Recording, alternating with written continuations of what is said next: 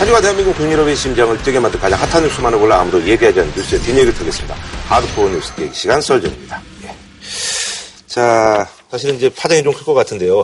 이 윤석열 서울중앙지검장이 이제 뭐 부임을 했는데 이번에 이제 첫 이제 지휘하는 대형 비리 사건인데요. 검찰이 지난 14일입니다. 방위 산업체인 항공우주산업 카이를 전격 압수수색해서 방산비리 척결에 이제 시동을 걸었다라는 그런 얘기들인데요. 검찰이 한국항공우주산업의 경남 사천 본사와 서울 사무소를 압수수색했습니다.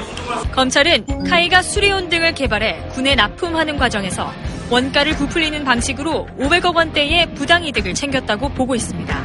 검찰은 또 카이 측이 수십억 원대 상품권을 구입해 현금화하는 과정에서 일부 돈을 정관계 고위 인사 로비에 사용했다는 의혹도 확인하고 있습니다. 특히 박근혜 전 대통령의 대학 동기지요. 장명진 방사청장도 핵심 인물로 떠올랐습니다. 감사원 감사 결과 수리호는 기체에 빗물이 새고 표면에 얼음이 얼어붙는 등 총체적 부실로 확인됐습니다. 그래서 준비한 이번 주제 비리의수 방산비리 적폐청산 호문연화. 사실 그 국방장관이 그렇게 뭐 여러 가지 얘기가 많았는데도 분명한 배경에는 이제 방산비리 이런 것좀 척결을 하겠다는 대통령의 의지가 있었던 거 아닙니까? 예, 그래서 이 카이가 그 카이라고 이제 제가 같이 이제 프로그램 하는 그 파페라 가수도 카이예요.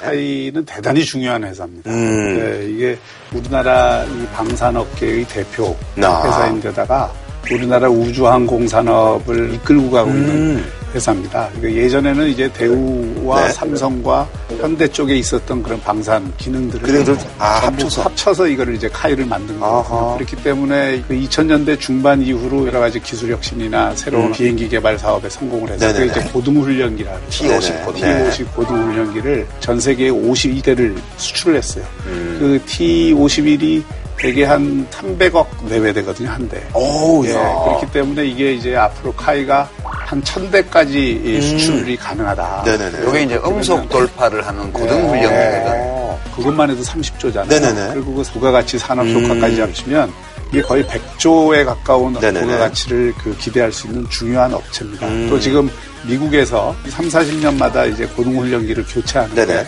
지금 교체 시기에 음. 그래서 이 교체 시기에 지금 거기에 아, 이, 예, 그 경쟁을 하고 있는 아하. 그게 만약에 성공을 하면 대박이 터지는데 아하. 문제는 이제 이국에서는 로키드법이 있어 갖고요 방산업체 가운데 조직적인 비리가 있었던 업체는 수주 어, 경쟁에서는 굉장히 어려움을 음. 겪게 되고 사실상 어렵습니다. 그러니까 이거는 뭐 그렇다고 해서 우리가 그걸 감출 수는 없는 거잖아요. 그러니까 수사는 정확히 해야 되는데. 음. 근데 이 회사에 대해서 좀 더 우리가 네. 알아야 될 게 이 회사가 어떻게 생겼냐면 그냥 대우, 삼성, 현대에서 갖고 있던 회사들을 합병해서 만든 게 아니고 IMF 나기 전에 우리도 항공우주 산업으로 진출한다고 그래서 아. 한다 하는 재벌 기업들이 아, 그 산업에 뛰어들어서 회사들을 각각 만들어서 음. 운영을 했어요. 네네네. 근데 IMF가 음. 나면서 대우는 뭐 수익은 안 어. 생기고 지금 연구개발 단계니까 음. 회사가 망하게 생겼단 말이에요. 아하. 그래서 그때 재벌 빅딜을 해서 아하. 이 산업구조 조정을 할 때 김대중 대통령 시절에 99년도에 셋다 망하게 생겼으니까 음. 합쳐.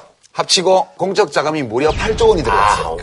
아, 합병 때 합병 이후에. 아하. 그랬기 네. 때문에 지금 국책은행인 산업은행이 음. 최대 주주예요. 이 회사가 누구 회사냐 이렇게 묻는다면 그냥 있는 회사가 아니고요. 국민 돈이 8조 원이나 들어가 아하. 있는 아, 공기업이죠. 국민의 기업이에요, 네. 이게. 근데 여기서 그렇게 해먹다니. 음. 지금 대우하고 현대하고 삼성하고 이게 합치다 네. 보니까 이 내부에서도 사실은 대우와 삼성과 현대 사이의 네. 그런 알력이 있는 거예요. 그런데 성영 사장이 대우, 대우 출신입니다. 예. 이렇게 여러 가지 취재를 해보니까 이분이 사장이 된 이후에 배우 출신을 중용하고 중용화. 또 하청업체들도 자기 가까운 위장 계열사 들로 협력업체를 예. 교체를 하고 있는 거예요.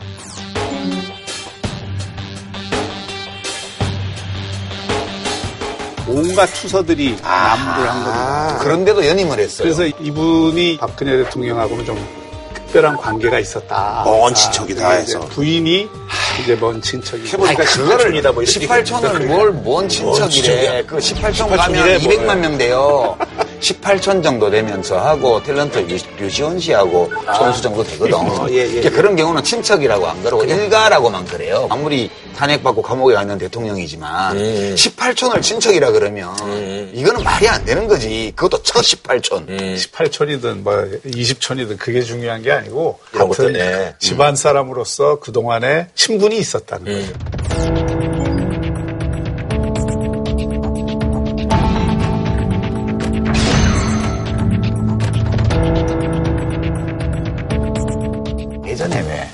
성수대교 무너지고 삼풍백화점 네. 붕괴하고 이런 비극적 사건들이 터졌을 때 제가 독일에 있었는데 독일 친구들이 물어보더라고요 처음에 왜 니네 건설회사들이 외국에 나와서 세운 다리나 건물은 어, 말짱한데 거기는 그러냐? 왜 니네 아, 니네 나라 안에서는 어. 왜저 모양이나 이러더라고요. 집에서는 개판이냐? 네, 그렇게 물어보더니 내가 창피해서 말을 못하니까 이유를 내가 알지 이러는 거예요. 네. 뭔데 했더니 부정부패 아니야? 어... 딱 그러더라고요. 그러니까 이것도 보면 벌써 몇 년 전에 전투용 헬기 이 수리온이라고 카이에서 만들어서 음. 국방부에 납품한 거 있잖아요. 그게 문제가 있다고 그래서 감사원에서 이미 감사를 해서 네. 검찰에 수사 의뢰도 하고 다 한 건데 검찰이 제대로 수사를 안 하고 엉뚱한 걸로 엉뚱한 사람들을 뭐 해군 참모총장 뭐 이래가지고 구속해서 기소했는데 무죄 판결을 받은 거 아니에요. 음. 그러니까 막 겨울 되면 막 얼어 얼어가지고 뭐 뜨지도 못하는 거 이런 거를 납품을 하고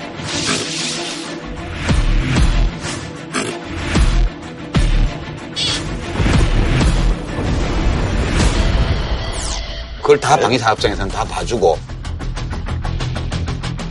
그 다음에 거기서 실제로 뭐 돈 요거밖에 안 들어가는데 이만큼 된 것처럼 음. 꾸며갖고 몇백억씩 빼내고 이렇게 한 혐의잖아요 지금. 네네네. 그건 이제 수사를 통해서 정확히 밝혀져야 되는 거죠. 그럼 왜 2015년에 감사원에서 지금 2년 동안 이렇게 네네. 미뤄졌냐? 그건 역시 총 중에 제일 무서운 총은 눈총이잖아요. 음.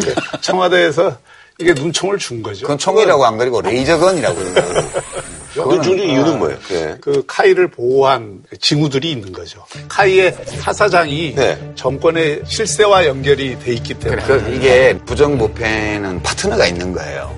사실 검찰이 왜 미적거렸냐, 사실상 수사를 안 했냐를 보면 카이의 하사장보다 더, 더 의혹이 가는 게 방위사업청장이에요. 이 장모 청장. 네. 이분이 사실은 박근혜 대통령하고 서강대 그 같은 과 동기동창 아니에요? 동기동창. 예, 감사원이 이분도 사실은 배임 혐의로 음. 그 검찰에 수사 의뢰 했다는 거예요, 음. 지금. 그러니까 사실은 카이의 하사장도 문제일 뿐만 아니라 음. 이 방사청의 장청장. 여기 이제 발주한대잖아요. 장, 그러니까. 예, 여기가 네. 발주처고 음. 여기는 이제 그 납품처 네네네. 납품한 기업이죠. 근데 이 불량품을 납품을 다 받아줬잖아요. 그게 과연 불량품인지 모르고 받아줬냐. 그래서 이 방사청장 때문에 검찰이 미적거렸다는 의혹 아하. 이게 더 강해요 사실은 여기는 뭐, 뭐, 부인이 먼 친척이라 아. 그런 정도가 아니고 여기는 서로 직접 알잖아요 대학 때부터 음. 그러니까 이게 과연 이 검찰의 이 칼이 제대로 드는 칼이냐 이거 여기저기 막 이게 칼로 쑤시긴 했는데 결과가 없어 음. 두 가지로 볼 수가 네. 있는데 처음에 너무 이 방산 비리를 박근혜 정부에서도 굉장히 큰 문제로 부각을 시킨 다음에 수사가 쫓아가는 음. 형식을 취했거든요. 그러다 보니까 실제 수사해 보니까 나오는 게 별로 없는 상태에서 좀 무리하게 누군가는 잡아놔야 그, 되니까 기소를 한 아. 측면이 있는 거죠. 그때 이런 어떤 의혹이 이제 생기기 전에 방산 비리가 구조적으로 여러 가지 문제가 있다는 것은 알만한 사람들은 네네네. 다 안단 말이에요. 근데 이거를 이제 확실한 증거를 찾아서 척결하는 능력은 검찰이 보여줘야 돼요. 그렇죠. 근데 검찰이 지금 그 능력을 지금껏 방산 비리 수사에서는 보여주지를 못했어요. 그러니까 어떤 거냐면 여기가 비리 주범이에요. 네네. 여기를 쳐야 되는데 어, 여기 치려니까 레이저가 오잖아. 아. 김구라를 못 건드리니까. 근데 누군가는 잡아 넣어야 자기들도 면이 설거 아니에요. 그러니까 박교수를 잡아 넣은 거지. 네.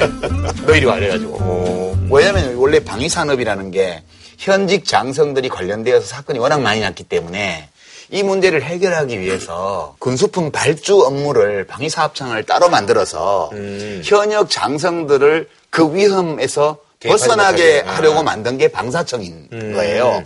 그러니까 비리가 있으면 방사청을 봐야지. 음. 왜 M, M은 현역 합참모장, 뭐 참부총장 이런 사람을 충분치도 않은 혐의를 가지고 그렇게 해가지고. 이 문제도 중요한데 방사청은 이제 방산 비리를 없애고 방산에 관련된 모든 조달을 우리 조달청이 하는 것처럼 네네네. 하겠다 해서 그렇죠. 전부 통합을 한 거거든요.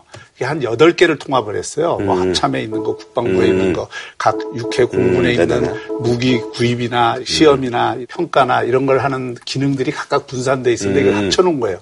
합쳐놨는데 사실은 그 돈에 분산돼 있을 때는 서로 크로스 체크가 되는 견제도 하고 막 이랬는데 이게 아. 하나로 묶어 놓으니까 오히려 폐쇄적이 아. 되고 그 투명성이 없어지고 네네네. 전문성은 더 떨어지고 음. 사람을 잘못 갖다 놔서 그래요. 그거는 조직의 문제입니다. 사람의 문제가 아니라 저는 사람의 문제가 많은 국방 전문가들은 지금 방사청을 없애야 된다라는 아. 의견들을 제시하고 있어요. 그러면 현역들이 그러니까. 또 줄줄이 이거 돼요. 그러니까 이제 네. 그렇기 때문에 지금의 구조는 방산 비리의 모든 문제는 방사청하고 관련 관련된 문제 일 수밖에 없어요. 이번에 어. 압수수색을 하는데도 수사 인력이 한 100명 정도. 예, 이건 아주 뭐, 예. 그러니까 아마 이거는 고강도로 탈탈 털겠다. 예. 이런. 우리는 말로 털지. 여기는 칼로 털어. 방산비리는 이적행이라고 오늘 문재인 예. 대통령이 말씀하실 때.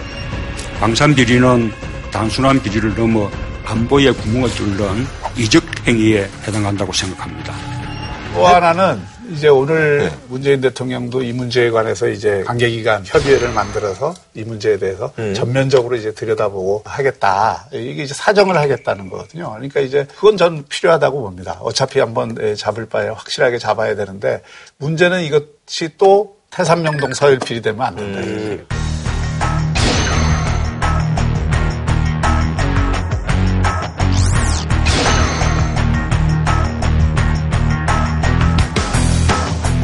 그러니까 가만히 네, 보면 그러니까 지난 몇 년간 이거 맨날 하던 레파토리 네. 우리가 하도 사고 네. 사건이 많으니까 몇 년 지나면 다 잊어버려요. 네. 근데 몇 년 전만 해도 제일 많이 오르, 내리던 표현이 사자방이라는 거예요. 그죠 사자방. 사자방이라는 거예요. 그죠 사자방. 네. 사대강, 어. 자원 자원외교 비리, 방산 비리 네. 이 세 가지가 사자방이라 그래서 지난 정부에서도 이런 건 있으면 안 된다고 공식적인 입장이 그래서 계속 감사원에서 감사도 하고 뭐 수사 의뢰도 하고 고발도 하고 검찰에서 수사도 하고 했는데 박근혜 정권 때 예, 방산 비리만 하더라도 제대로 안 된 거예요. 음. 그러니까 지금까지 보면 검찰이 무슨 이유 때문인지 우리가 뭐 증거가 없이 딱 잘라서 말할 수는 없지만 음. 칼을 제대로 못 쓴 거지. 검사들은 이런 거 하나 밝혀내갖고 막 거물급 구속시키고 뭐 하면 국민들이 박수치고 자기 또 고가 점수 올라가서 승진도 하고 하는데 왜 못하겠어요. 지금까지 볼 때는 저는 검차 검사들이 칼을 제대로 쓸, 쓰지 못하게 만드는 요소들이 있었다고 보는 거예요. 근데 음. 그거를 정권 바뀌었으니까 음. 현 정부는 뭐 여기 얽힌 게 없으니까 마음 편한 거예요. 다 털어봐.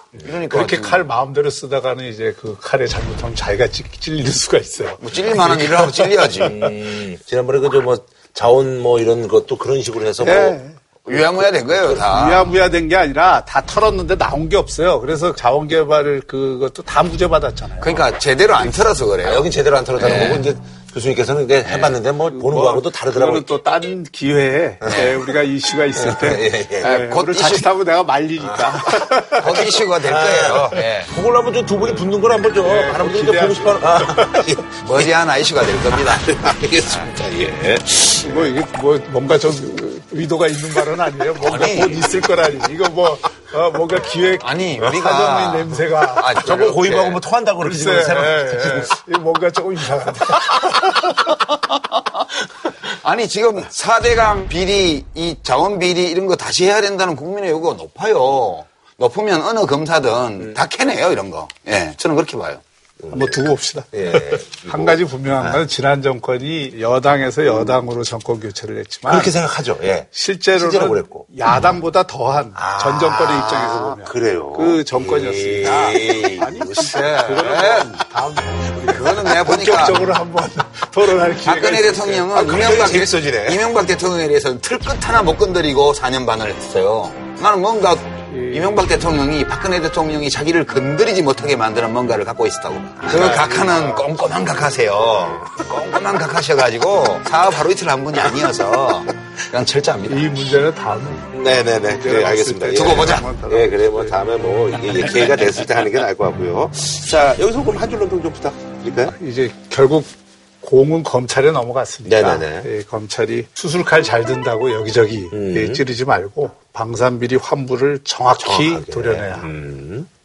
그 저는 약간 이제 뒤에 하는 장점을 살려서 단지 정확히 도려낼 것이 아니고 확실히 도려내야 돼요. 남김없이 도려내야 돼요. 오케이. 음, 바라는 바가 아닌가 싶습니다. 예. 동의합니다. 예. 다음 소식이 지난주에 박근혜 정부 민정수석실에서 작성한 걸로 이제 알려진 문건 300여 종이 발견이 됐는데 오늘은 1,300여 건에 달하는 문건을 추가로 발견했다고 밝혔습니다. 삼성과 블랙리스트, 반일 위안부 합의 문제와 세월호 등 민감한 현안에 대한 청와대 차원의 논의 결과가 담겨 있었다고 전했습니다. 이게 지금 뭐 전국에 이제 여러 가지 영향을 끼치고 있습니다. 그래서 이번에 준비한 주제 박근혜 정부 민정수석실 문건 파문 캐비넷의 비밀. 이라고 저희가 더 나올 거라는 얘기도 아, 지금 제가 이 뉴스 보면서 그 김종필 전 총리가 네네네. 이것 때문에 스트레스 받아갖고 입원하셨다는 말씀을 들었는데 이것 때문에요? 네, 노안이셔서 이거 네, 그 무슨 청와대가 이 그 문건 처리 하나 제대로 못하냐. 아하. 그래서 제가 저도 좀 그런 생각인데 음. 좀 탄핵 거치면서 이전 청와대 아하. 사람들이 혼이 빠진 것 같아요. 아하. 도저히 제 상식으로는 납득이 안 가는 거거든요. 우리가 이사를 할 때는 이사 나갈 때도 방 뺄 때 이게 뭐 있나 없나 그렇죠, 그렇죠. 예. 체크아웃 할 때도 마찬가지고 나가고 호텔도 마찬가지고 뭐 예. 이렇게 하는데 방 빼면서 이게 짐을 놔두고 갔는데 그 짐도 보통 짐이 아니라 음, 음. 자기들 목에 칼이 들어올 수 있는 그런 음. 짐들이잖아요. 귀한 거. 음. 어떤 분들은 이제 의도적으로 네. 이제 놔둔 게 아니냐 뭐 이런 얘기도 있던데. 그래서 그런 의심을 하는 거예요. 그게 저는 합리적 의심이라고 봅니다. 야, 이게 그러니까 그 청와대 쪽에서 이제 근무하셨으니까 이게 있을래 있을 수가 없는 그런 그렇죠. 그리고 이게 청와대 문건이라는 거는 네. 굉장히 민감한 자료들을 음. 분석하고 또 그걸 보고를 하고 이렇기 때문에 네네. 보안 이 의식이 음. 청와대 직원들한테 제일 중요한 음. 교육 사항이고 그걸요. 그건 뭐 철저하게 할 수밖에 없습니다. 근데 국가 안보와 관련된 거. 이명박 대통령 비서실도 하나 흘리고 갔다. 그러니까요. 글쎄, 흘리고 갔다기보다는 모르겠어요. 그 흘린 거예요. 왜냐하면 네. 서랍 뒤에서 발견됐다니까. 아~ 서랍에 문서를 많이 쌓아놓다 보면 넘어갔구나. 여닫는 과정에서 위에 있는 게 필요 아, 맞아. 그런 경우 있어요. 예. 그 부철장 거지 그런 거. 네, 그렇죠. 아~ 그게 뭔지 뭐, 모르겠어, 근데 그게. 그 이제 변명의 여지가 없는 겁니다. 또 하나 이제 좀 의심스러운 것은 한 캐비넷에 있으면 한 종류의 자료만 있어야 되는데 음. 여러 성격의 자료들이 그러니까요. 이렇게 한, 한 캐비넷에 있었다는 것도 좀 누군가 미필적 고의에 의해서 이게 자료들을 모아놓은 것 아닌가 하는 의심도 들더라고요. 그러니까 그게 시나리오 1번 누군가가 일부러 남겨놓지 않았다면 음. 일어나기 어려운 일 아니냐 해서 어떤 공무원이 아 이건 너무한다 어떻게 대통령 비서실에서 이런 일들을 할 수 있냐 아하. 그리고 이걸 다 파쇄기를 몇십 대를 구입해서 파쇄했다고 언론에다 놨잖아요 어. 그걸 다 없애고 안 없앤 거는 지정 기록물 목록 공개 안 한 상태로 다 국가 기록원에서 옮겨버리고 예. 그리고 뭐 컴퓨터는 다 디가우징해서 싹 다 없애버리고 음. 내용을 그렇게 하면 되겠냐 이런 생각에 다른 들 이제 소명 의식을 갖고 네, 누군가가 음. 다 처리한 것처럼 하고 그다 남겨놨다 음. 이게 이제 하나의 시나리오 네네. 또 하나는 아니, 설마 그렇게까지 하겠냐 음. 지금 네네. 이미 두 군데에서 다량으로 나왔고 그러니까요.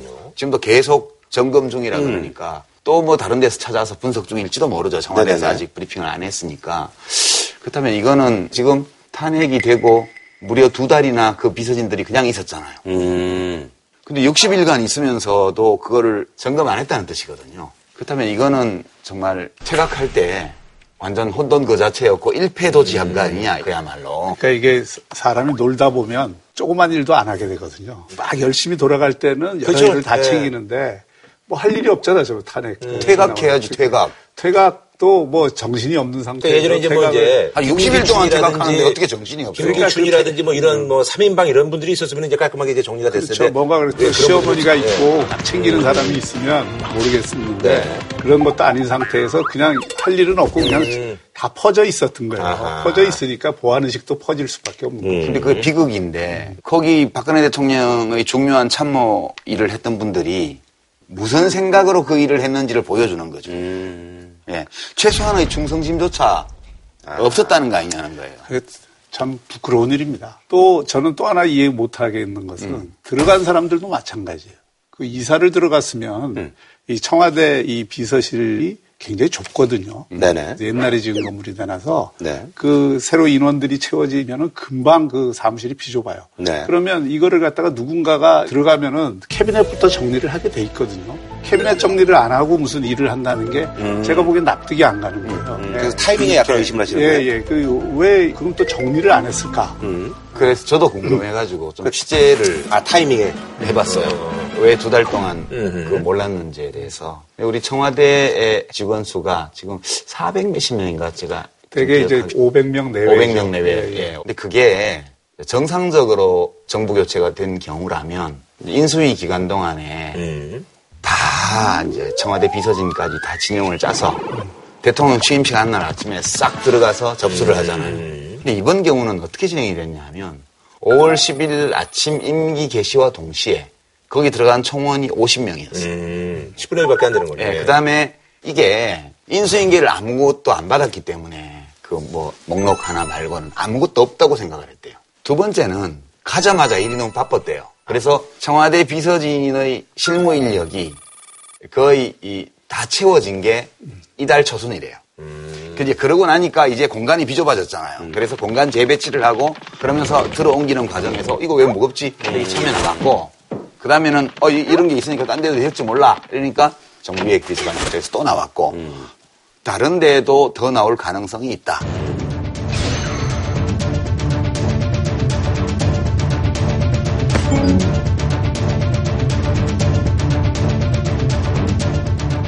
설명은 그런 거고요. 저는 아, 그랬을 수도 있겠다. 이거는 좀 예외적인. 근데 여전히 이제 못 믿어 하시는. 아니, 그럼에도 불구하고 음. 들어간 사람들도 이게 생각이 똑바로 이렇게 자세가 잡힌 건 아닌 것 같다. 이런 생각이 드는 거예요.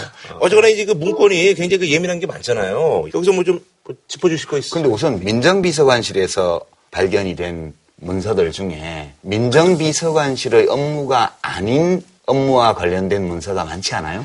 근데 이제 민정비서관실이 뭘 하느냐에 따라 그건 좀 다를 수 있을 것 같아요. 그러니까 지금 대개 민정수석실의 기능은 세 가지예요. 네네. 첫 번째는 이제 공직기강. 그죠? 일을 잘하고 있냐, 뭐. 예. 그거 되게 중요하죠. 네. 이제 두 번째는 사정, 반부패라든가 이런 음. 이제 사정 기능, 검찰하고 협조해서 음. 사정 기능을 하는 게 있고.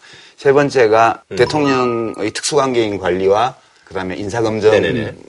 이제 이 세 가지 기능이에요. 네, 지금 그거 말고 다른 걸 하면 다 월권이에요, 전부 다. 음. 이 저 업무 분장상. 근데 이번에 발견된 문서들을 보면 특히 눈에 띄는 게 삼성 경영권 승계 국민연금 의결권 행사 이거 관련된 문서들이 꽤 많이 나왔어요.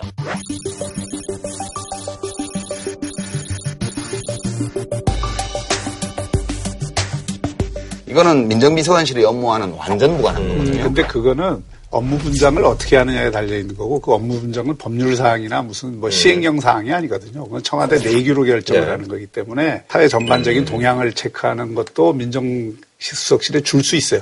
이명박 정부에서는 그거 별로 안 줬어요. 음. 근데 이제 박근혜 정부는 정무수석실이 굉장히 약했기 때문에 민정수석실이 상대적으로 힘이 센 곳이어서 민정수석실에서 그런 기능들을 일부 가져와서 했을 수는 있어요. 그 얘기가 왕수석이었다는 거죠. 뭐 그럴 수 있죠. 예, 예. 그러니까 이게 이제 국정농단과 음. 관련해서 네네네. 상당히 의미심장한 건데 음. 왕수석이라는 건 뭐냐 하면 자기의 합법적인 그 업무 분장 범위를 넘어서서 네네. 청와대 운영이나 국가 운영과 관련해서 무제한적인 권력을 행사하면 음. 그게 왕수석이라 그러는 거잖아요. 그래서 보면 네. 삼성그룹 경영권 승계 문제를 가지고 뭐 국가 경제를 살리는 계기로 잘 활용하자든가 이런 것들은 진짜 민정수석의 업무와는 무관해요. 그리고 문화예술계 건전화.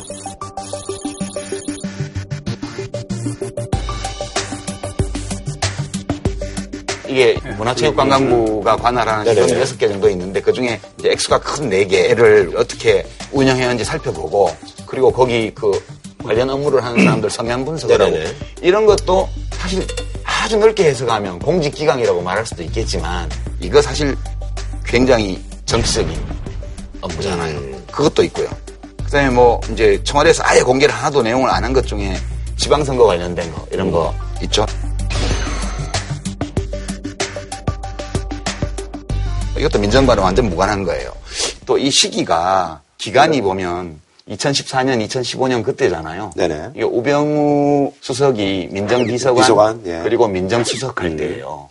예. 그러니까 그게 시사하는 바가 상당히 많죠. 근데 박수현 대변인이 이걸 들고 나와서 제가 딱 보고 그때 느낀 느낌은 정당 대변인인가 이런 생각이 들었어요. 음, 그러니까 손으로 손을 들고 이렇게 음. 막 흔들면서 이게 그 마치 음. 뭔가 정당에서 이게 폭로 자료를 들고 음. 흔들듯이 음. 저거는 조금 청와대의 격에 맞지 않는다. 아. 왜 꼭 저래야 됐을까? 금요일 날 음. 오후에 그것도 생방송으로 중계를 음. 해달라 그러고 그리고 또 대변인이 그걸 직접 흔들고 흔들지 않고 들기만. 그래서 그거는 청와대가 채통을 지킨 일이 아니다. 음. 그럼 뭐 의도가 있었을까요? 그래서 이제 사람들이 아. 정치적 아, 의도가, 의도가 있다. 있다. 지금 이재용 재판이나 박근혜 재판이 좀 불리하게 간다는 이야기들이 언론을 비롯해서 이렇게 시중에 확 돌았거든요. 근데 이제 보면 정유라를 특검이 데려다가 어떤 방식으로 데려갔는지는 몰라도 하여튼 변호인도 모르게 재판에 출석을 시키고 또 롯데나 뭐 이런 면세점 문제에도 터지고 네네네. 또 청와대에서도 이런 문건이 나왔다고 음. 또 폭로도 하고 이러니까 아 이런 것들이 특검 도와주기 아니냐 음. 이런 어떤 의구심을 갖는 정황이 되는 것이죠. 음. 네. 그렇죠. 그건 이제 의심하려고 보면 음. 모든 게 다 의심스러워 보일 수 있는데요. 네 이제 정치적 의도가 있느냐 없느냐 그건 사실 대통령 머릿속에 들어가 있지 않은 한 음. 우리가 알 수는 없지만 기본적으로 청와대는 정치를 하는 곳이잖아요. 음. 그러니까 우리가 어, 어떤 확실한 증거를 가지고 얘기할 수는 없지만 그렇게 추측해 볼 수는 있겠죠. 네네. 그리고 이제 그러한 의도에 대한 평가도 다를 수 있고요. 네네. 근데 이제 문제는 우선 문건들이 나왔을 때 이 문건들이 이미 그 국가기록원에 지정이 돼 있는 문건인지 아닌지를 확인을 했어야 돼요. 네. 근데 그 확인 절차를 안, 안 했다라는 거거든요. 그래서 그거는 소위 과정상의 절차적인 어떤 누락이다. 네, 근데 우리 박 교수님이 대통령인데 보고를 받았어요. 아니 뭐 캐비넷 이런 게 왕창 나오는데 어떡하죠? 그걸 감출 수는 없잖아요, 그 사실을. 그렇죠. 그럼 몽땅 다 국가기록원에 갖다 줘서 거기 대통령 기록물 관리 전문위원회가 있는데 거기 보고 판단하게 이것도 왜냐하면 여기 범죄의 성립을 증명하는 어떤 것이 있을 음. 경우에 그거는 또 결과적으로 보면 감추는 결과가 되니까 우선 기록물이 뭔가를 확인을 하는 절차를 거쳐야 된다는 예, 거죠. 그 확인하는 절차는 박근혜 정부에 있었던 사람들한테 확인을 근데 원래 국가 기록원에 확인을 네. 해봤어요. 원래 목록을 남겨놨으면 네. 목록 대조를 하면 되는데 그게 나오더라고요. 지정 기록물 목록을 그것도 지정 기록물로 해버렸기 때문에 지정 기록물은 아무나 볼 수가 없어요. 절차를 안 거치면. 음. 그래서 이제 현실적으로 어려운 면이 있고요. 이 대통령 기록물 관리에 관한 법률을 보면 이걸 숨기라고 만들어 놓은 게 아니에요. 이, 이 법의 취지는 국정 운영의 투명성과 책임성을 높이는 것을 목적으로 한다 이렇게 못을 박아놨어요. 그래서 우리가 보통 이제 대통령 기록물 관리법 그러면 뭘 이렇게 국민들이 모르게 하기 위해서 음. 만든 법률처럼 생각하는 경우가 많은데 그게 아니고 어, 최대한 공개하고 알리려고 이 법을 만들었다는 것을 말씀드리고요. 네. 현실적으로 한국의 대통령이 청와대에서 관장하는 사람들은 굉장히 넓고 커요. 음. 그리고 내부에서 통용되는 자료들이 바깥에 나갔을 때는 오해의 소지가 아. 굉장히 클 수 있는 것들이 많습니다. 음. 폭발력을 소위 음. 갖는 것들이. 그게 뭐 어떤 정부는 그거를 많이 했고 어떤 정부는 적게 했고 이런 판단이 중요한 게 아니라 청와대에서 생산하는 문건들 자체가 그런 민감성을 갖고 있기 음. 때문에 이걸 후임 정권이 전임 정권의 그런 자료를 이용해서 정치적으로 이 보복하지 말라는 뜻에서 대통령 기록물 관리법을 노무현 정부 시절에 만든 거거든요. 그 취지 아니에요. 아니 그런 취지도 있어요. 아니요, 그거 전혀 아니에요. 아니요. 대통령 기록물 그 관리에 관한 법률은 왜 만들었냐면 바로 그런 우려 때문에 네. 대통령이 임기를 마칠 때 다 없애버리거나 싸들고 음. 가버린단 말이에요. 그럼 이게 이제 국가 운영에 관한 중대한 이제 역사적 사료고 네. 그다음에 후임 정부에서 참고할 것도 많잖아요. 그 내용 중에. 음. 근데 그거를 옥석을 안 가리고 불안하니까 다 없애버리거나 가져가 버리니까 이게 연속이 안 되잖아요. 맞습니다. 그래서 그 얘기를 하는 거예요. 예, 아니 그 박해하지 말라고 그런 게 아니에요. 이 법 취지는 해석의 차이시니까. 예, 그러니까 대통령이 내가 만든 기록물들인데 이것을 내가 감추고 싶은 것은 얼마든지 지정 기록물로 해서 감출 수 있게 해주고 나머지는 다 질서정연하게 관리해서 그렇죠. 후임자들이 예. 참고할 수 있도록 음. 하고 국민에게 알릴 것은 알리는 그렇죠. 취지로 이 법을 맞습니다. 만든 거예요. 역사의 기록을 네. 제대로 남기자는 네. 취지고요. 근데 이제 그 안에 지정 기록물을 그 해놓고 공개하는데 음. 시간을 음. 두고 하게 하는 이유는 음. 그게 바로 공개가 됐을 경우 아. 그 다음 정권에서 이게 정치적으로 음. 이용될 소지가 있기 때문에 그걸 아예 막기 음. 위해서 그런 지정 기록물을 하는 겁니다. 공개도 그냥 그냥 일방적으로 공개하는 게 아니라 청구에 대한 절차를 거쳐서 공개를 음. 하게 돼 있는 네, 그러니까 네. 이번에 나온 문서와 관련해서 네. 이것은 이제 대통령 기록물이 될 가능성이 많죠. 근데 대통령 기록물 중에서 네네. 비밀 기록물이나 또는 지정 기록물로 정하지 않은 것은 공개가 원칙이에요. 어. 기본적으로. 문제는 지금까지 청와대에서 밝힌 바에 따르면 여기 나온 문서 중 어느 것도 비밀 표시가 없대요. 그래서 일단 비밀 기록은 아니에요. 음. 두 번째로 비밀 기록이 아닌 것 중에서도 지정 기록물이 나올 수 있죠. 그렇지만 지정 기록물인지 여부를 알아볼 수 있는 방법이 없는 거예요, 지금. 그래서 언론에 공개를 한 것은 지정 기록물이 될 수 없는 거, 비밀 공공 기록이 될 수도 없는 거, 그러니까 손으로 쓴 거예요. 아, 그래서 그것만 예. 이렇게 보여준 거고 나머지는 그냥 무엇에 관한 문서인지만 밝혔지 음. 문서의 세부 내용을 밝히지 않고 자기들이 검토해서 역시 범죄와 관련된 문서일 가능성이 있는 것들은 사본을 해서 특검에 보내고 음. 그다음에 원본은 몽땅 국가기록원에 보냈어요. 음. 어쨌든 대통령 기록물 관리법 위반인지 아닌지는 논란이 되고 있습니다만 핵심적인 것은 이 문건들이 이재용 네. 또 박근혜 대통령 재판에, 재판에? 얼마나 이 영향력을 예. 그 행사할 수 있냐, 또 실제로 증거 능력을 갖는 음. 문건들이냐 이거 아니겠습니까? 네네네. 그 일부에서는 이거를 스모킹건이라 네. 그러더라고요. 재판에 음. 그 영향을 줄 수 있어요. 저는 안종범 수첩처럼. 네. 네. 저는 그렇게 안 보는데. 근데 아니 그러니까 음. 근데 이번 자료를 가지고 스모킹건이라고 얘기하기는 조금 네, 어렵다. 이게 뭐 내용이 아무리 직접적인 게 있다 해도 다 전문 증거잖아요. 네네. 지금 이재용 부회장이나 박근혜 대통령이 뇌물 사건에서 문제가 되는 거는 본인들이 뇌물을 주고받지 않았다고 네. 주장을 하기 때문에 네네.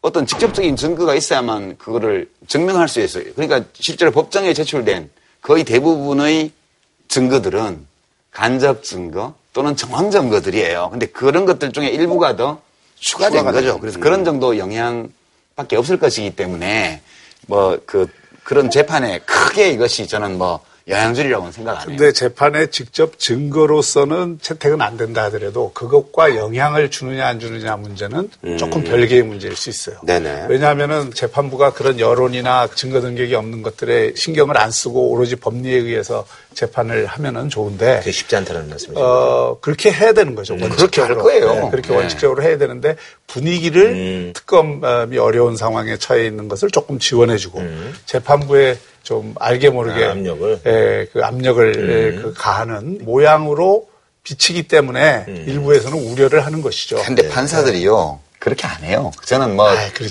뭐 어쩌다가 뭐 좀 의심스러운 그런 판결을 하는 경우도 있긴 하지만 증거가 부족하면 아무리 심등이 가도 판사는 사실은 유죄 선고를 내리기가 되게 어려워요. 그런 점은 저는 재판부를 어느 정도 그 정도는 믿어도 된다고 아니, 저는 그 네. 부분을 어, 더 강조하고 싶은데 네. 그렇기 때문에 이 한국에서 법원이 저는 최후의 도덕적 보루라고 생각합니다. 음. 근데 이게 이재용 부회장이나 박근혜 대통령의 재판에는 아주 큰 영향을 안 줄지 몰라도 우병우 씨? 우병우 전 수석에 대해서는 영향을 줄 수 있어요. 음. 이게 왜냐하면 사실 청와대 내에서 이 문건이 남게 된 경위 를 조사하고 있을 거예요 아마 지금 음. 좀 이제 탐문을 해보면 어느 정도 파악할 수 있다고 보고요.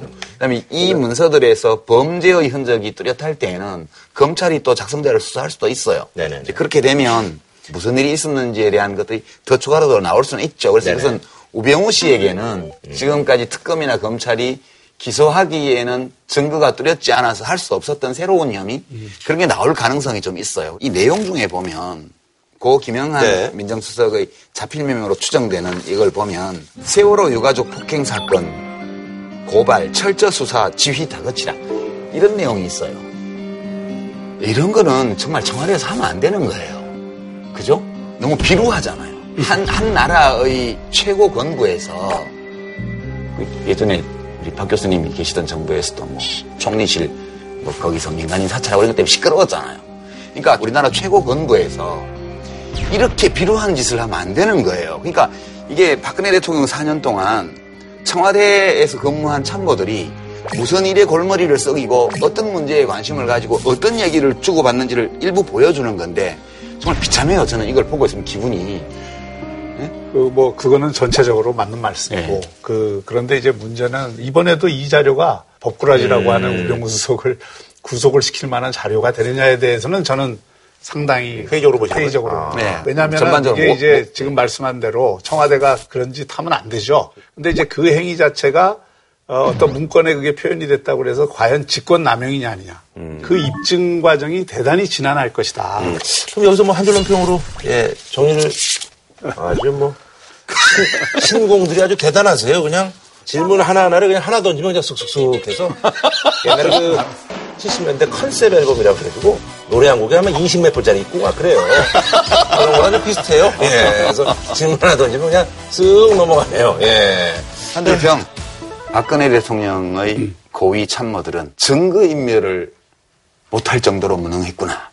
음. 음. 네. 저는 이 사건의 총체적인 진실은 검찰 수사를 비롯해서 네네. 앞으로 이 여러 그 경로를 통해서 밝혀져야 된다고 생각합니다. 그래서 수영장에 물을 빼봐야 누가 벌거벗고 헤엄을 쳤는지 알 수 있다. 음.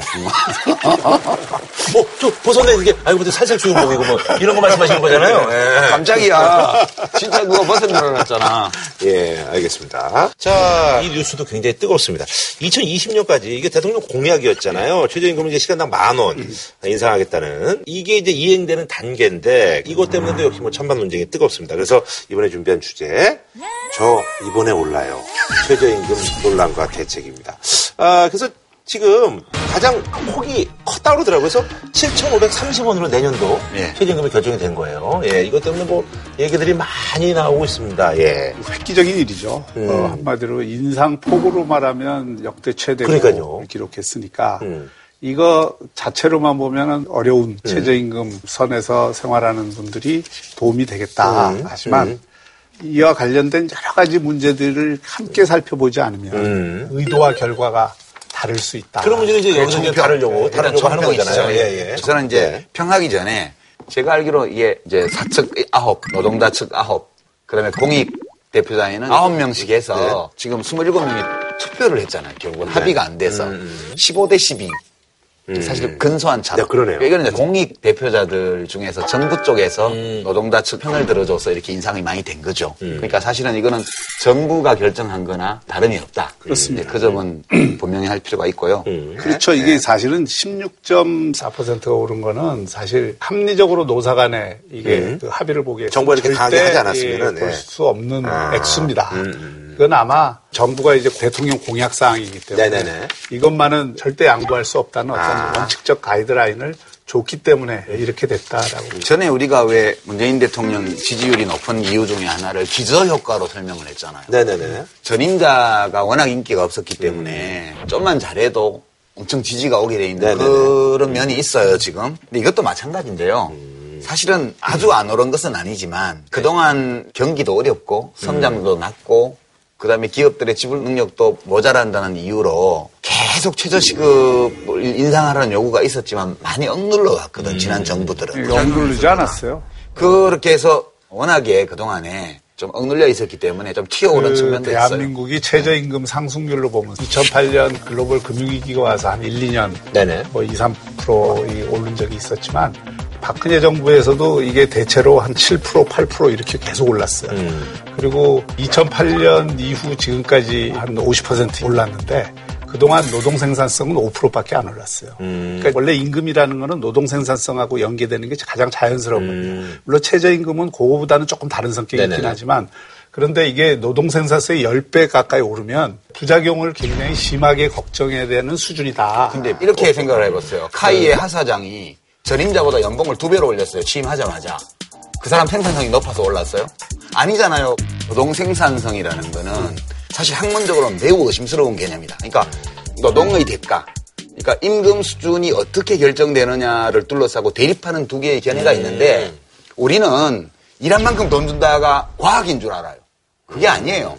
실제로 일한 만큼 돈 주는 면도 있지만 돈 준 만큼 일하는 면도 있어요. 그러니까 저는 이제 너무 우리가 이념적으로 이 생산성은 조금밖에 증가 안 했다. 월급을 더 많이 올주면 나라가 큰일 난다. 아, 이거에서 좀 벗어나야 된다는 거예요. 내 말을 너무 과잉 해석하는 거고 좀 과잉 여러 가지 지표 중에 네. 하나로 생산성이 싫으시면 네. 내가 중위임금으로 비교를 네, 그건 나요. 중위임금으로 비교를 하면 네네네. 보통 중위에 비해서 최저임금이 한 50%일 때 적정 수준이라고 음. 이야기를 하는데 지금 이번에 이렇게 되면 69.8%가 되거든요. 음. 중위임금에. 그러니까 음. 이번 최저임금 상승은 굉장히 그런 의미에서 획기적인 획기적이다. 거예요. 그리고 앞으로 만약에 만 원까지 음. 올린다면 이렇게 단기간에 급진적으로 최저임금을 올리는 예가 거의 없습니다. 자, 네. 이제 이게 이, 이, 주장이 있는데 다른 기준을 한번 적용해 보죠. 우리나라가요 IMF 때 전체 국민 소득의 70% 이상이 민간 가계로 갔어요. 음.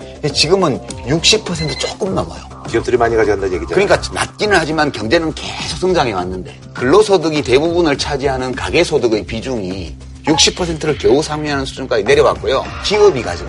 그게 10%포인트 가깝게 증가했어요, 20년 동안. 이게 무슨 말이냐 하면 노동자들의 교섭력이 약해진 탓도 있지만 총체적으로 보면 근로소득 자체의 몫이 줄어들었고 근로소득 계층 안에서도 상하위의 격차가 또 벌어졌어요.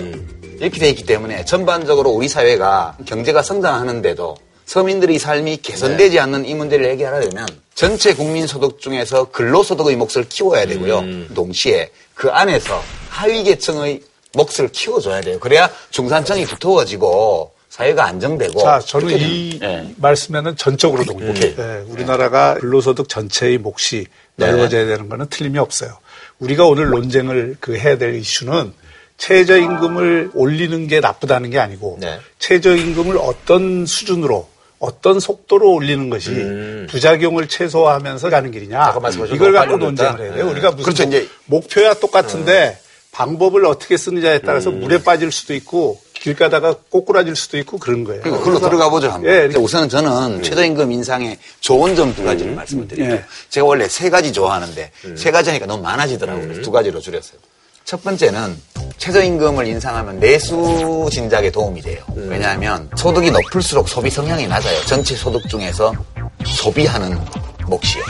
근데 저소득층은 저축을 거의 못하고 다 네, 네 소비해요. 네, 네, 예. 그래서 사회 전체적으로 보면 한 명한테 돈을 다 주는 것보다 음. 좀 되도록 골고루 나눠주는 게 소비가 많아져요. 음. 두 번째는 도덕적 기준인데 사회에서 격차가 있는 거는 우리가 다 받아들여야 되지만 이 격차가 사실 여기 해당 안 되는 사람들이 모욕감을 느낄 정도이면 음. 그좀 곤란해요. 같이 공동체 안에서 살아가는데 최저시급 뭐 6천 몇백 원 이래가지고 한 시간 일한 걸로 설렁탕 한 그릇을 못 먹는다. 이거는 아 좀 최저시급과 무관한 사람도 아, 이런 사회에서 내가 계속 사는 게 맞나? 이런 느낌이 들 정도로 좀 참담한 느낌을 줘요. 우리가 같이 살아가는데. 이제 그런 거를 해소하는데 좀 도움이 되더라고요. 최소한 설렁탕 한 그릇 먹을 수 있어요. 한 시간 일하면. 이제 그런 점에서 하나는 좀 경제적 관점에서, 하나는 도덕적 관점에서 이제 좋다고 보고요. 오케이, 거기서 네, 우선 제가 조금만. 네. 도덕적 기준은 어느 정도 동의해요. 음. 네, 그러나 우리가 정책은 방향에서만 도덕적 기준이 음. 필요한 것이지 전략을 논의하고 방법을 얘기할 네네. 때는 이 도덕적 기준을 갑자기 집어넣으면 음. 최초의 도덕적으로 세워진 목표도 달성이 안 된다니까요. 음. 두 번째는 지금 오해를 하는 게 하나 있는데 최저임금을 받는 사람들이 다 빈곤 가구라고 생각을 하는데 KDI가 연구한 바에 의하면 네. 최저임금을 받는 사람들의 3분의 2는 빈곤 가구가 아니에요. 다시 말하면 우리 집에 아르바이트생이 있는데 음. 학생인데 아르바이트생이 있는데 우리 집 가계 소득은 중산층인데 그렇죠. 그 아르바이트를 때. 하는 거예요. 음. 그런 경우들이 굉장히 많기 음. 때문에 분배를 통해서 소득을 올리는 효과를 최저임금만 올린다고 되질 않는다. 그다음에 최저임금이 올라가면 노동 시간이 줄어들 가능성이 굉장히 높습니다. 우리의 모델이 되는 케이스가 딱 시애틀이에요. 시애틀은 우리처럼 급진적으로 올리는 전략을 네. 2014년부터 취했어요. 거기서도 9.5달러에서 15달러까지 가는데 2021년까지로 설정을 해놓고 음. 재작년 작년에 한 2달러를 올린 거예요. 그래서 그거에 대해서 워싱턴 주립대학에서 연구를 해보니까 이거는 전체 노동 시간이 줄었더라. 노동 시간이 줄었고 실제로 이게 전체 소득을 늘리는 효과를 별로 못 가졌다. 이게 이제 그 연구 결과거든요.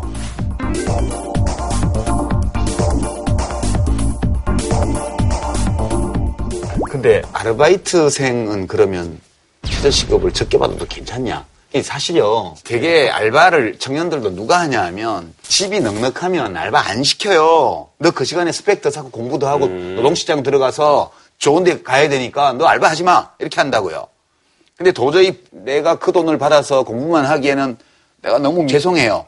그래서 짬짬이 알바를 하거나 아니면 아예 부모님이 뒷받침을 많이 못 해주니까 정말 한 학기 유학하고 알바해서 돈 모아서 음. 등록금 대봐야 되겠다. 이렇게 해서 주로 중하위 소득 계층의 서민 자녀들이 알바를 해요. 그러니까 이게 올리는 거는 기본적으로 극빈층뿐만 아니라 전반적으로 중하위 소득 계층 이하의 그 서민 가게를 향상하는 데 도움된다. 이렇게 말씀드리고 네.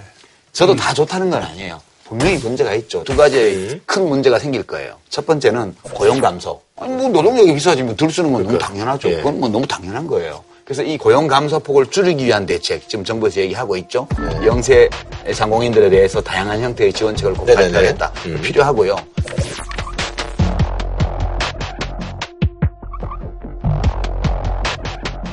그래도 감소할 거예요. 음. 이제 그럴 때는 실업급여나 이런 것들을 좀 더 확충하고 음. 또 이제 취업 교육이라든가 재교육 기회 이런 걸 더 주는 쪽으로 정부가 보완책을 해야 되고요. 두 번째는 물가 인상이에요. 최저임금 인상이라는 거는 생산비 인상을 의미하는 거예요. 어떤 업종이든 간에. 음. 그래서 일정 부분은 물가에 반영될 수밖에 없어요. 그래서 이거는 저는 예고된 거기 때문에 최저임금 인상으로 인해서 일부 고용 감소 현상이 생기고 음. 또 물가 상승 압력을 느낀다 하더라도 감내해야 된다. 이거에 대해서 우리가 감내해야 된다고 보는 거예요. 이걸 줄이기 위한 노력을 최대한 하되 음. 이것을 감내하지 않고 최저임금을 올릴 방법은 없어요. 근데 이게 나오는 것이 사실 뭐 이제 대기업 같은 데는 돈 주는 거 그렇게 크게 어렵지 않은데. 거기는 해당 사항 없어요. 아, 영세업자 이런 사람들이 그래서 뭐 언론에 이게 사실 갈등이 유발될 것이다 그러면서 뭐 뉴스 나오는 게 보니까 편의점 점주인데 내가 차라리 그러면 가게를 접고 말지 뭐 이런 얘기부터 해서 자, 많이 나오더라고요. 이걸 생각해야 네. 돼요. 우리가 최저임금을 계속 올리면 네. 최저임금 이상으로 모든 근로자들이 올라가면 좋은데 음. 최저임금을 올려놔도 어떤 이유에서든 지키지 못하는 사람들이 계속 남게 돼요.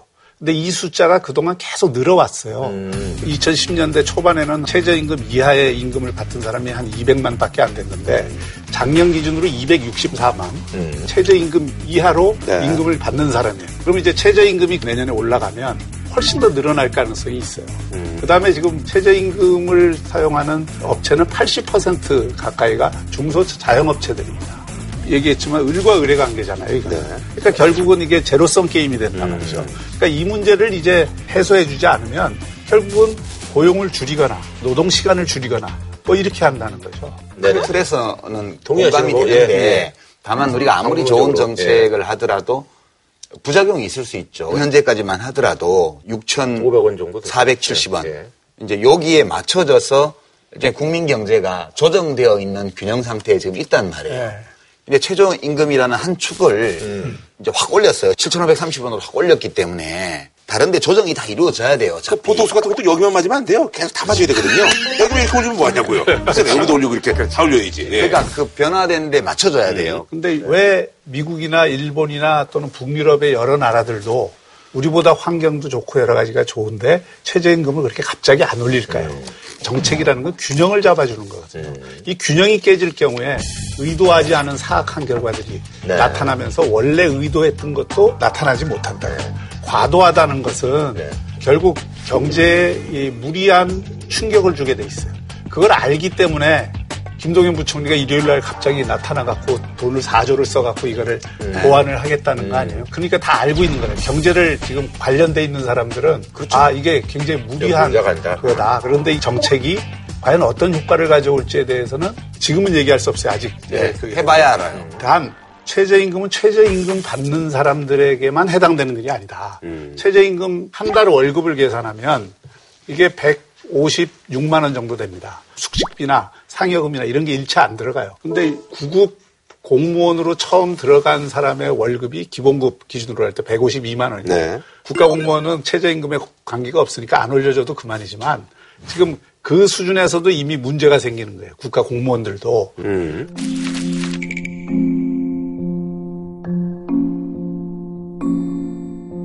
그러니까 웬만한 중소기업들도 최저임금 이하를 주는 결과를 가져오거든요. 음, 음, 음. 그럼 그 기업들도 다 올려주는 음. 연쇄 효과가 일어나요. 그다음에 복지제도도 이에 의해서 굉장히 영향을 그렇죠. 받잖아요. 네, 당연히 영향을 받죠. 오르고 네. 모든 어떤 출산 휴가급여도 오르고 다 오르게 돼 있잖아요. 음. 그러니까 자 과연 이런 문제들을 감내할 수 있는 범위냐, 되느냐. 감내할 수 있는 범위를 넘어서느냐 음. 여기에 이 정책의 성공 여부가 결정이 되는 거예요. 그러니까요. 그 이제 균형이라는 말은 참 중요한데 예컨대 4대강의 수위를 많이 만들었어요. 음, 또 4대강이요? 4대강. 아니, 비유가 좋아요. 언제 나올지 모르니까 긴장하고 계세요. 예컨대 4대강의 수위를 많이 만들었어요. 음, 또 4대강이요? 4대강. 아니, 비유가 좋아요. 언제 나올지 모르니까 긴장하고 계세요. 그러니까 이제 지류에서 무슨 일이 벌어지냐면 음. 지류의 수위가 바뀌는 거예요. 지하수의 수위도 바뀌고요. 왜냐하면 본류의 수위가 높아지니까. 음. 그래서 뭐 김해 같은 데는 멀쩡하던 땅이 낙동강변에 잠기기도 하고요. 그러니까 음. 이게 지하 수면하고 강물 수위하고 관계가 있기 때문에 음, 자연도 균형을 맞춰요. 지가 찾아서. 그러니까 이게 경제도 최저임금이 오르게 되면 사회제도의 모든 분야에 이 여파가 가게 돼 있어요. 음. 그 점은 뭐 우리가 예측할 수 있는데. 그래도 긍정적 효과가 크다고 보시는 거예요? 이걸 주장하는 사람들의 생각은 그런 거예요. 왜 이렇게 안 좋을까 생각을 해보니 수출은 그런 대로 증가세도 괜찮고 지금까지 꾸준히 해왔는데 매수가 너무 약하다. 음. 투자해봐야 꽤 수출 기업만 투자하고. 그러니까 우리가 좀 다소간에 무섭기도 하고 이게 어떤 파괴적인 결과를 갖고 올 위험은 있지 않나 이런 두려움이 있긴 하지만 한번 가보자는 거예요. 가보면 최저임금은 원래 너무 많이 올렸으면 그다음엔 좀 조정할 수도 있는 거거든. 그러니까 일단 저는 한번 가봤으면 좋겠어요. 음. 어떻게 되나? 경제를 갖고 한번 이렇게 실험을 해보고 안 되면 예, 되돌아간다? 그거는 저는 국가 경영을 책임진 분들이 할 아니에요. 이거는 이거는 관계 없어요. 그 기업도요 올해 임금 인상을 많이 하는 경우에 이걸로 우리 회사가 버텨낼 수 있는 없냐를 노사 간에 협의해서 야, 그러면 원래 이렇게 한번 해보고 내년까지 평가 좀 해서 그때 다시 얘기하자 할 수 있는 거잖아요. 아니 그 거꾸로 가면은 더 편하잖아. 거꾸로 지금까지 그러니까 해봤잖아요. 아니 뭐 이렇게 16.4%씩 안 올리고 7%씩 계속 올려도 3년 아니라 7년이면은 지금 만 원에 도달합니다. 아, 3년 안에 가야죠. 그러니까 그걸 3년 안에 가야 된다는 게 그 부작용을 다 예상을 하면서 그걸 안고 굳이 무리한 실험을 하겠다라고 하는 건 공약했으니까 지키겠다는 그거 외에는 근데 다른 이유가 없어요. 경제적인 이유가 없다고. 근데 공약할 때는 그거, 예. 이 방식을 적용해야만 되는 시기라고 본 자, 거예요. 보세요. 그걸로 인해서 현실적 고통을 받는 거는 우리 얘기했잖아요. 을과 을의 싸움이라고 이거는. 이거는 당장 나타나는 건 을과 을의 싸움으로 되는 거예요. 그리고 현장에 가보세요, 지금. 그래서 저는 지금 이제 보완책이 많이 필요하다고 보는데, 음. 근데 미영세 상공업자들에 대해서 이제 현금 지원이든 네, 예, 아니면 뭐 이제 정부가 직접 예. 지원하지 않는 다른 형태의 음. 부담을 들어주는 것은 종합적으로 지금 검토하고 있다는데 네네네. 며칠 안에 나오겠죠. 지금 최저임금을 7.4%에서 16.4%의 그 차액을 국가가 보존해 주겠다는 거예요. 자, 이거는 이제 국가가 직접 임금을 대신 대주는 거예요. 음. 물론 확정이 되려면은 국회에 가서 이제 음. 승인을 받고 예산을 편성을 해야 되니까 그렇죠. 있지만 저기서 일단 음. 우선 하나 듣는 생각은 야, 세상에 제일 쓰기 쉬운 돈이 세금이구나. 어떻게 임금을 그 국가의 세금으로 그렇게 쉽게 보존해 준다는 발상을 하느냐 이거죠. 예를 들어서 1년만 지금 해준다 해도 문제가 될 텐데 저게 내년에 또 한 15% 올려야 되잖아요. 그러면 그때는 그 다음에는 또 어떻게 할 거예요? 그 다음에는 어떻게 할 거예요? 그리고 저건 아주 안 좋은 선례를 저는 남기는 거라고 생각합니다. 이게 과연 바람직한 정책인가 하는 거에 대해서는 예, 저는 그거는 뭐 저는 국회에서 충분히 논의해봐야 될 문제라고 네. 보고요. 다만 최저임금제는 최저가격제잖아요. 우리가 정부가 최저가격제를 안 해요. 유일하게 남아있는 최저가격제가 최저임금제예요. 왜 노동력이라는 이것에 대해서만큼은 최저가격제를 적용하냐 하면요. 보통 가격이 떨어지면 수요가 늘어요. 상품은. 근데 노동력은요. 노임이 떨어지면 일을 더 많이 해요, 사람들이. 그걸로 못 먹고 살기 때문에. 그래서 이게 일반적인 상품과는 달리 노임 단가가 떨어지면 노동력 공급을 더 많이 하게 돼서 시장에서 노임이 더 떨어져요. 그래서 국가가 최저임금 이거를 막기 위해서 아. 국가가 어느 나라든 최저임금제를 하는 거거든요. 네네. 그렇기 때문에 최저임금 인상과 관련해서는 여러 부작용이 예상되나 그리고 또 우리들 모두가 어떤 형태로든 이 최저임금 인상에 따르는 경제적 부담을 져야 돼요. 모든 시민들이. 그러나 제일 어려운 이웃을 위한 부담이니까 자, 좀 흔쾌히 감수했으면 해요. 음. 바로 그겁니다. 그러려면 이걸 밀어붙이듯이 하면 안 되는 음. 거예요. 이거야말로 숙성 기간이 예. 필요한 겁니다. 음. 일정한 기간 동안에 고통 분담을 정부도 하고 또 그런 어떤 기업에서도 하고 시민들도 해야 된다는 그렇죠. 것에 대한 그런 사회적 합의가 충분히 되는 음. 상태에서 가야 되는데 제가 보기에는 이게 과속이라고. 음. 빨리 갈 때는 빨리 갈 이유들이 충분히 설명이 돼야 되는 거예요. 음. 설명이 되지 않은 상태에서 막 혼자 가면 음. 결국 과속 위반 딱지를 띄게 돼 있다니까. 네. 네. 알겠습니다. 이번에도 아주 논란이 오늘 뭐 아주 뭐 시끄러운 거 또 나왔네. 근데 또 진짜로 많은 분들이 관심 있어하는 음. 문재인 대통령이 이제 그 공약이었잖아요. 이번에 이제 그 외고 또 국제고 자사고 이게 이제 일반고 전환 정책이 가시화 된다라는 그런 소식이 들리고 있습니다. 뭐 학부모들도 이제 연대에서 막 이제 시위도 하고 뭐 그런다고 하는데요. 예, 그래서 이번에 준비한 주제 유지하고 싶어 폐지하고 싶어. 싶어 외고 국제고 자사고 폐지 논란입니다. 그러니까 여기는 유지하고 싶어. 음. 나는 폐지하고 싶어. 음. 아니, 그거 아니에요? 음. 그거 아니에요? 아니에요? 아, 니세요 그거 알... 뭐 하고 싶어해요? 그럼 뭐 하고 싶어해요? 대안을 생각하고 폐지하고 싶어. 아,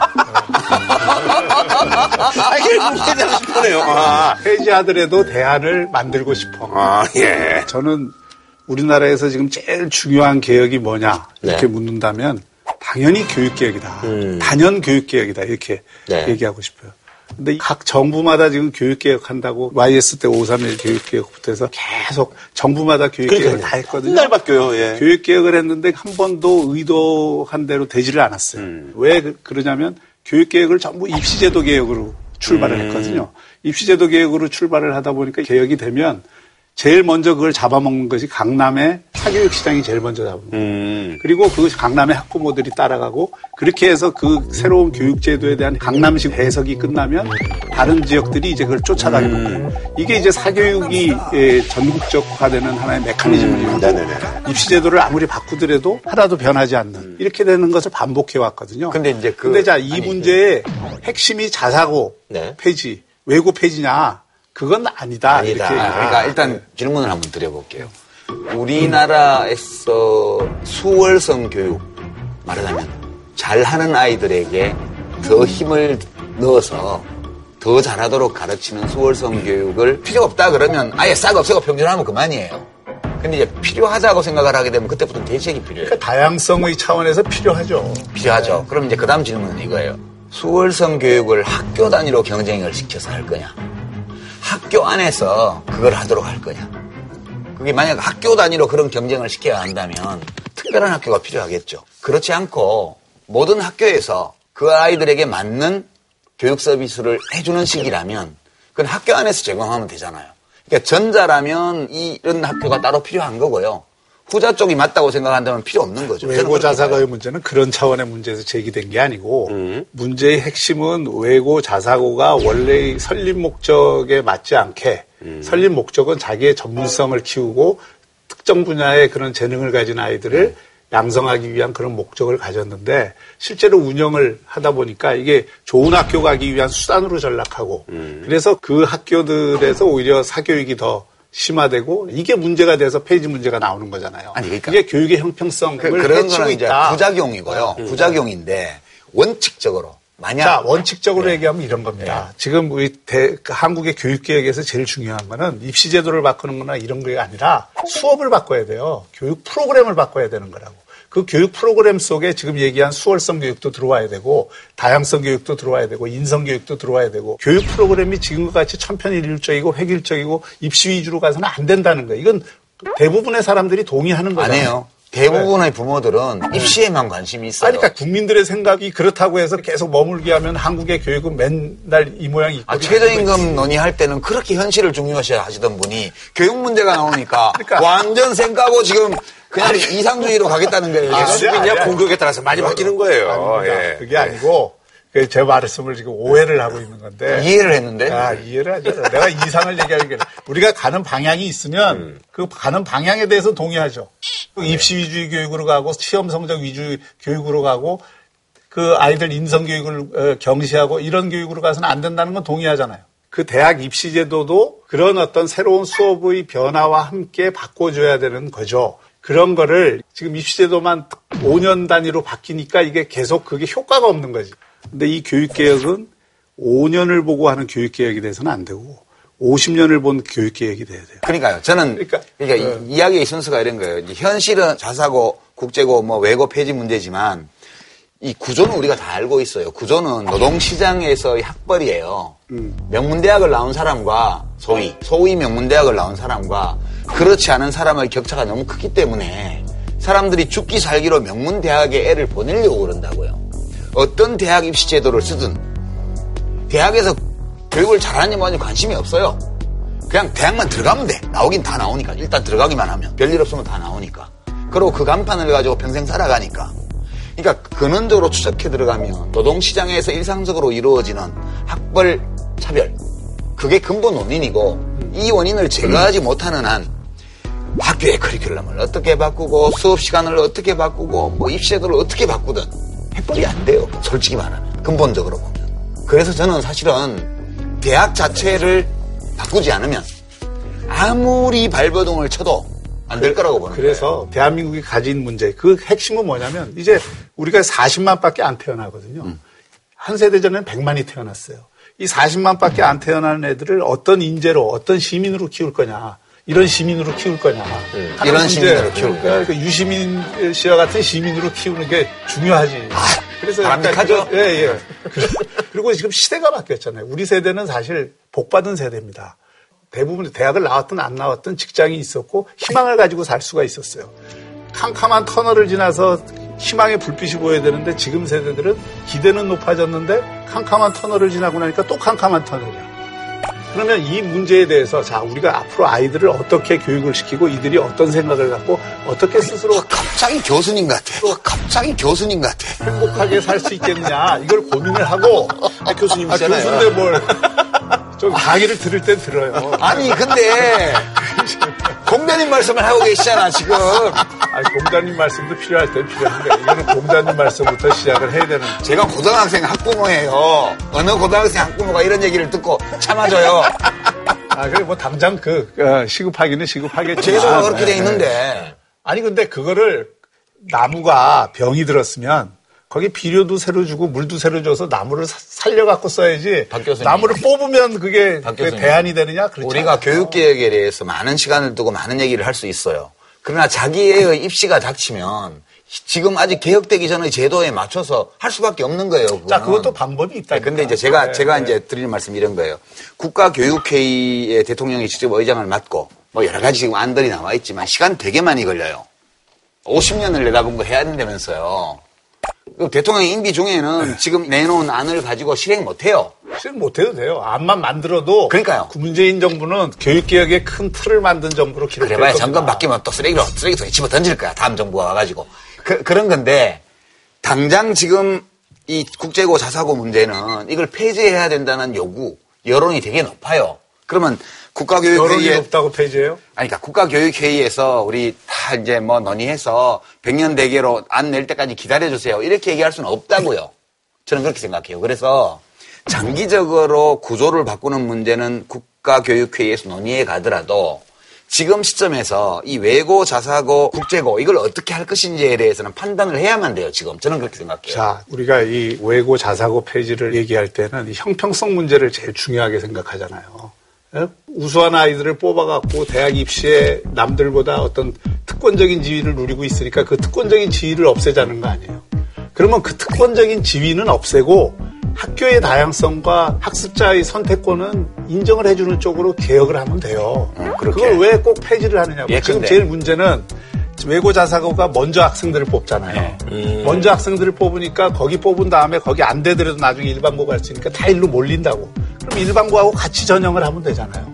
추첨으로 뽑아야지. 아, 추첨으로. 네, 아, 예. 예. 그래서 그런 어떤 대안들이 나와 있다. 지금 아, 안 그래도 자기 교육 안 시켜도 우수한 애들을 데려다가 그냥 갖다 놓으면 애들이 잘하는 거예요. 교육 프로그램이 좋지 않더라도. 외고나 자사고가 진짜 잘 되려면 프로그램에 흥미가 있는 애들을 아주 우수하지 않더라도 데려다가 교육 프로그램을 통해서 우수한 아이로 만들어야 그 학교의 목적이 달성이 되는 겁니다. 외고 자사고를 그런 식으로 어, 정상화시키면 지금 혁신학교도 있고 대안학교도 있고 이번에 오디세이 학교 같은 경우에는 1년 교육시켜서 다시 일반 학교로 보내는 그런 프로그램도 지금 서울교육청에서 어, 하려고 하잖아요. 제도화하려고.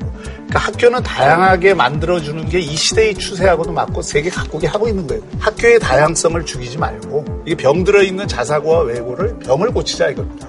그럼 차라리 폐지하자고 다 그럴 거예요. 그냥 추천으로 뽑아라 그러면 그 우리 자사고 안 할래 그럴 거예요 아마 다.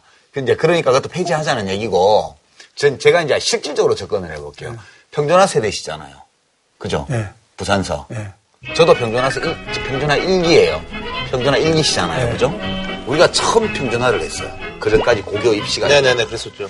그래서 저는 무조건적인 평준화에 찬성 안 해요. 음. 왜 그러냐면 한 반 안에 그 서울대를 지망하는 학생부터 시작해서 그렇죠. 대학 갈 생각이 없는 음. 학생까지 다 한 한 반에 있어요. 네네네. 그 선생님은 그 반의 평균적인 수준에 맞춰서 강의를 해요. 그 선생님이 탑에 탑 수준에 맞추면 그렇지 않은 아이들이 수업을 못 알아듣고 그렇죠. 네. 평균적인 수준에 맞추면 탑인 아이들은 그게 필요가 없는 거예요. 네. 그래서 제가 어떤 생각을 했냐면 평준화는 좋아요. 그러나 평준화를 하더라도 아이들이 자기에게 필요한 공부를 배울 수 있는 그 커리큘럼은 각 학교 안에서 제공해 줘야 돼요.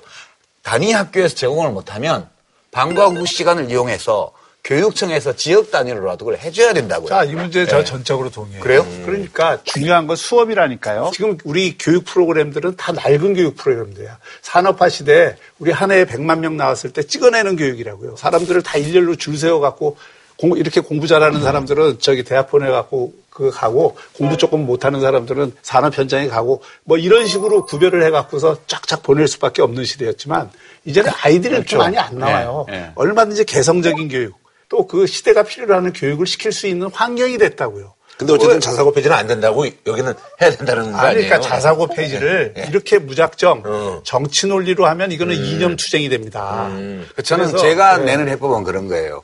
외고, 자사고, 국제고는 다 폐지하고 음. 애들이 자기 수준에 맞는 공부를 할 수 있는 교육 프로그램을 제공해 줘라. 음. 그것만 해주면 저는 불만이 없을 것 같아요. 저는 오히려 학교를 다양화하고 음. 어, 그리고 여러 가지 어떤 제도 개혁안이 나와서 지금 입시 제도가 바뀌고 이런 걸 통해서 정말 다양성 교육을 하게 하고 그런 선택의 기회를 가질 수 있는 사람들한테는 그런 선택 기회를 주는 것이 저는 맞다고 봐요. 네, 제딸 얘기를 할게요. 선택 기회를 주는 것이 저는 맞다고 봐요. 네, 제딸 얘기를 할게요. 제 딸 보고 이제 외고를 보냈는데 뭐 서울대를 엄청 많이 넣는 외국어 고등학교였어요. 걔는 외국어로 갔어요. 독일어 특기생으로 독일을 잘 하니까 갔는데 물어봤어요. 어떠냐고. 그러니까 보내줘서 굉장히 감사하대요. 그 고등학교 가서 너무 좋다는 거예요. 그래서 졸업하고 나서 물어봤어요. 얘야, 외국어 고등학교 니네 학교 같은 거 어떻게 하면 좋겠니? 없애야 되겠다 그러더라고요. 왜 없애야 되는데? 그랬더니 그 학교는 좋은 학교인데 왜 일정한 수의 아이들만 그런 교육을 받아야 돼? 모든 애들이 다 그런 교육을 받아야 돼. 바로 그거죠. 핵심은. 그... 따님이 정확히 얘기했네. 그게 꼭 공부 잘하는 애들이 모여서가 아니라 비슷한 환경에 있는 사람들이 비슷한 목표를 갖고 비슷한 취지를 갖고 공부를 하면 그 아이들이 행복한 교육이 되잖아요. 그 프로그램을 전체 다른 학교로 다 확산할 생각을 하고 그 구상을 실현을 해야지. 근데 이제 그건 이상적이신 네. 거고요. 교육은 섞여서 받아야 돼요. 이제 머리 좋은 재능 있는 아이들이 그렇지 않은 아이들과 처음부터 분리되어서 성장하는 거는 그 아이한테도 안 좋아요. 그러니까 세상에 나가면 온갖 사람과 섞여 살아야 되기 때문에 많은 자기와는 다른 사람들과 섞여서 교육을 받는 게 좋아요. 그렇게 하되 내가 관심을 가지고 있는 특정 분야 있잖아요. 그래서 저는 고등학생 때부터 언어와 역사에 관심이 많았어요. 이런 거는 좀 더 잘 배우면 좋겠어. 이런 생각을 되게 많이 가졌는데 네. 아무도 그런 서비스를 제공 안 해주는 거예요. 그러니까. 그래서 저는 아이들을 따로 뽑아서 또 영재반 만들어서 전체적으로 하는 게 아니고 자기가 배우고 싶은 걸 배울 수 있는 커리큘럼을 제공해 주라는 거죠. 자, 그러는 데 네. 있어서 네. 가장 중요한 거. 제가 마지막으로 갑니다. 네. 그런 프로그램을 제공해 주기 위해서는 교사들이 제일 중요합니다. 음. 그런데 우리가 교육개혁을 얘기할 때 늘 이 교사의 전문성과 교사를 새로운 프로그램을 전수하는 이 구루로서 만드는 음. 이것에 대해서는 굉장히 소홀히 했어요. 그거는 뭐 교사들에 대해서 투자를 좀 많이 해야 된다고 생각합니다. 예, 교사들을 예. 그러니까 혁명은 교실에서 이루어지는 거고 교육 개혁은 그걸 주관하는 건 교사이기 때문에 교사가 변해야 교실이 변하고 학교가 변하고 학교가 변하야 교육이 변하는 거예요. 근데 이거를 자꾸 이상주의라 그러는데 순서를 이렇게 아래로부터 위를 바꾸는 방식으로 하지 않고 톱다운 방식, 위에서부터 아래로 이 내려오는 방식으로 제도 몇 개 바꿔갖고 외고 자사고 몇 개 폐지해서 교육을 바로잡겠다? 이 발상 자체가 저는 근원적인 교육개혁에 접근하는 방법이 아니라고 저는 교육개혁에 사실 제가 개인적으로 바람직하다고 생각하는 거는 대학을 바꿔야 된다고 봐요. 그래서 국립서울대학교는 학부를 없애야 된다고 생각해요, 저는. 학부를 없애고 개방해가지고 전국의 국립대학을 하나로 묶어서 서로 간에 왔다 갔다 하면서 배울 수 있도록 하고 서울대는 학부 모집을 하지 말아야 돼요. 그리고 국립대학교는 등록금을 없애야 된다고 봐요. 그래 더 비싼 돈 내고 사립학교 보낼 사람 서울에 보내고 나는 재능도 있고 공부도 하고 싶은데 도저히 그게 안 된다 하면 각 지역 대도시에 있는 거점 국립대학들이 있잖아요. 그런 데서 하고 또 다른 지역 국립대학 가서 공부하고 싶으면 또 거기 가서 하고 그리고 돈 되는 분야는 대학원도 없애고요. 여기는 진짜 돈 되는 거 안 되는 거 상관없이 오로지 지적 호기심에 입각해서 연구하려는 사람들을 키우는 고등교육기관으로 자리 매기고요. 그렇게 해주면 대학 입시 경쟁도 많이 완화되고요. 노동시장에서 학벌 차별도 많이 준다고 봐요. 이제 그게 돼야 좀 초중등 교육 개혁도 원만하게 이루어질 거다. 지금처럼 대학 입시에 학부모들이 다 목숨 걸고 있는 상황에서는 어떤 초중등학교 개혁도 원만하게 이루어지지 않을 거라고 저는 봐요. 예, 알겠습니다. 뭐 한 줄 평을 뭐 기본적으로 한 줄 평 하려고 했던 게 엘리트를 키울 때는 대중 속에서 키워야 한다. 그리고 대학을 바꾸고 그렇게 해서 교육을 바꿔나가면 네, 네. 좋겠다. 예. 5년을 생각하는 교육계획이 아니라 50년을 생각하는 교육계획이 음. 되기를. 우리 조건 나서? 잘 되게. 예. 50년을 생각하는 교육이에요. 예, 알겠습니다. 모처럼 힘들었습니다. 예. 그만큼 이제 뭐 교육이 힘든 거라는 거겠죠? 힘들어요, 이거. 자식 키우는 것도 참 힘든데, 예. 예. 알겠습니다. 아, 저희는 다음 주에 찾아뵙도록 하겠습니다. 한우 특등심 한 가지만 싸게 파는 명인 등심. 치킨의 별이 다섯 개, 티바 두 마리 치킨. 진한 국물 설렁탕 도가니탕 전문점 푸주옥. 프리미엄 소고기 무한 리필 한상의 소두 마리. 공무원 강의는 에듀피디. 자연 면역 영양소 브로리코에서 백화점 상품권을 드립니다. JTBC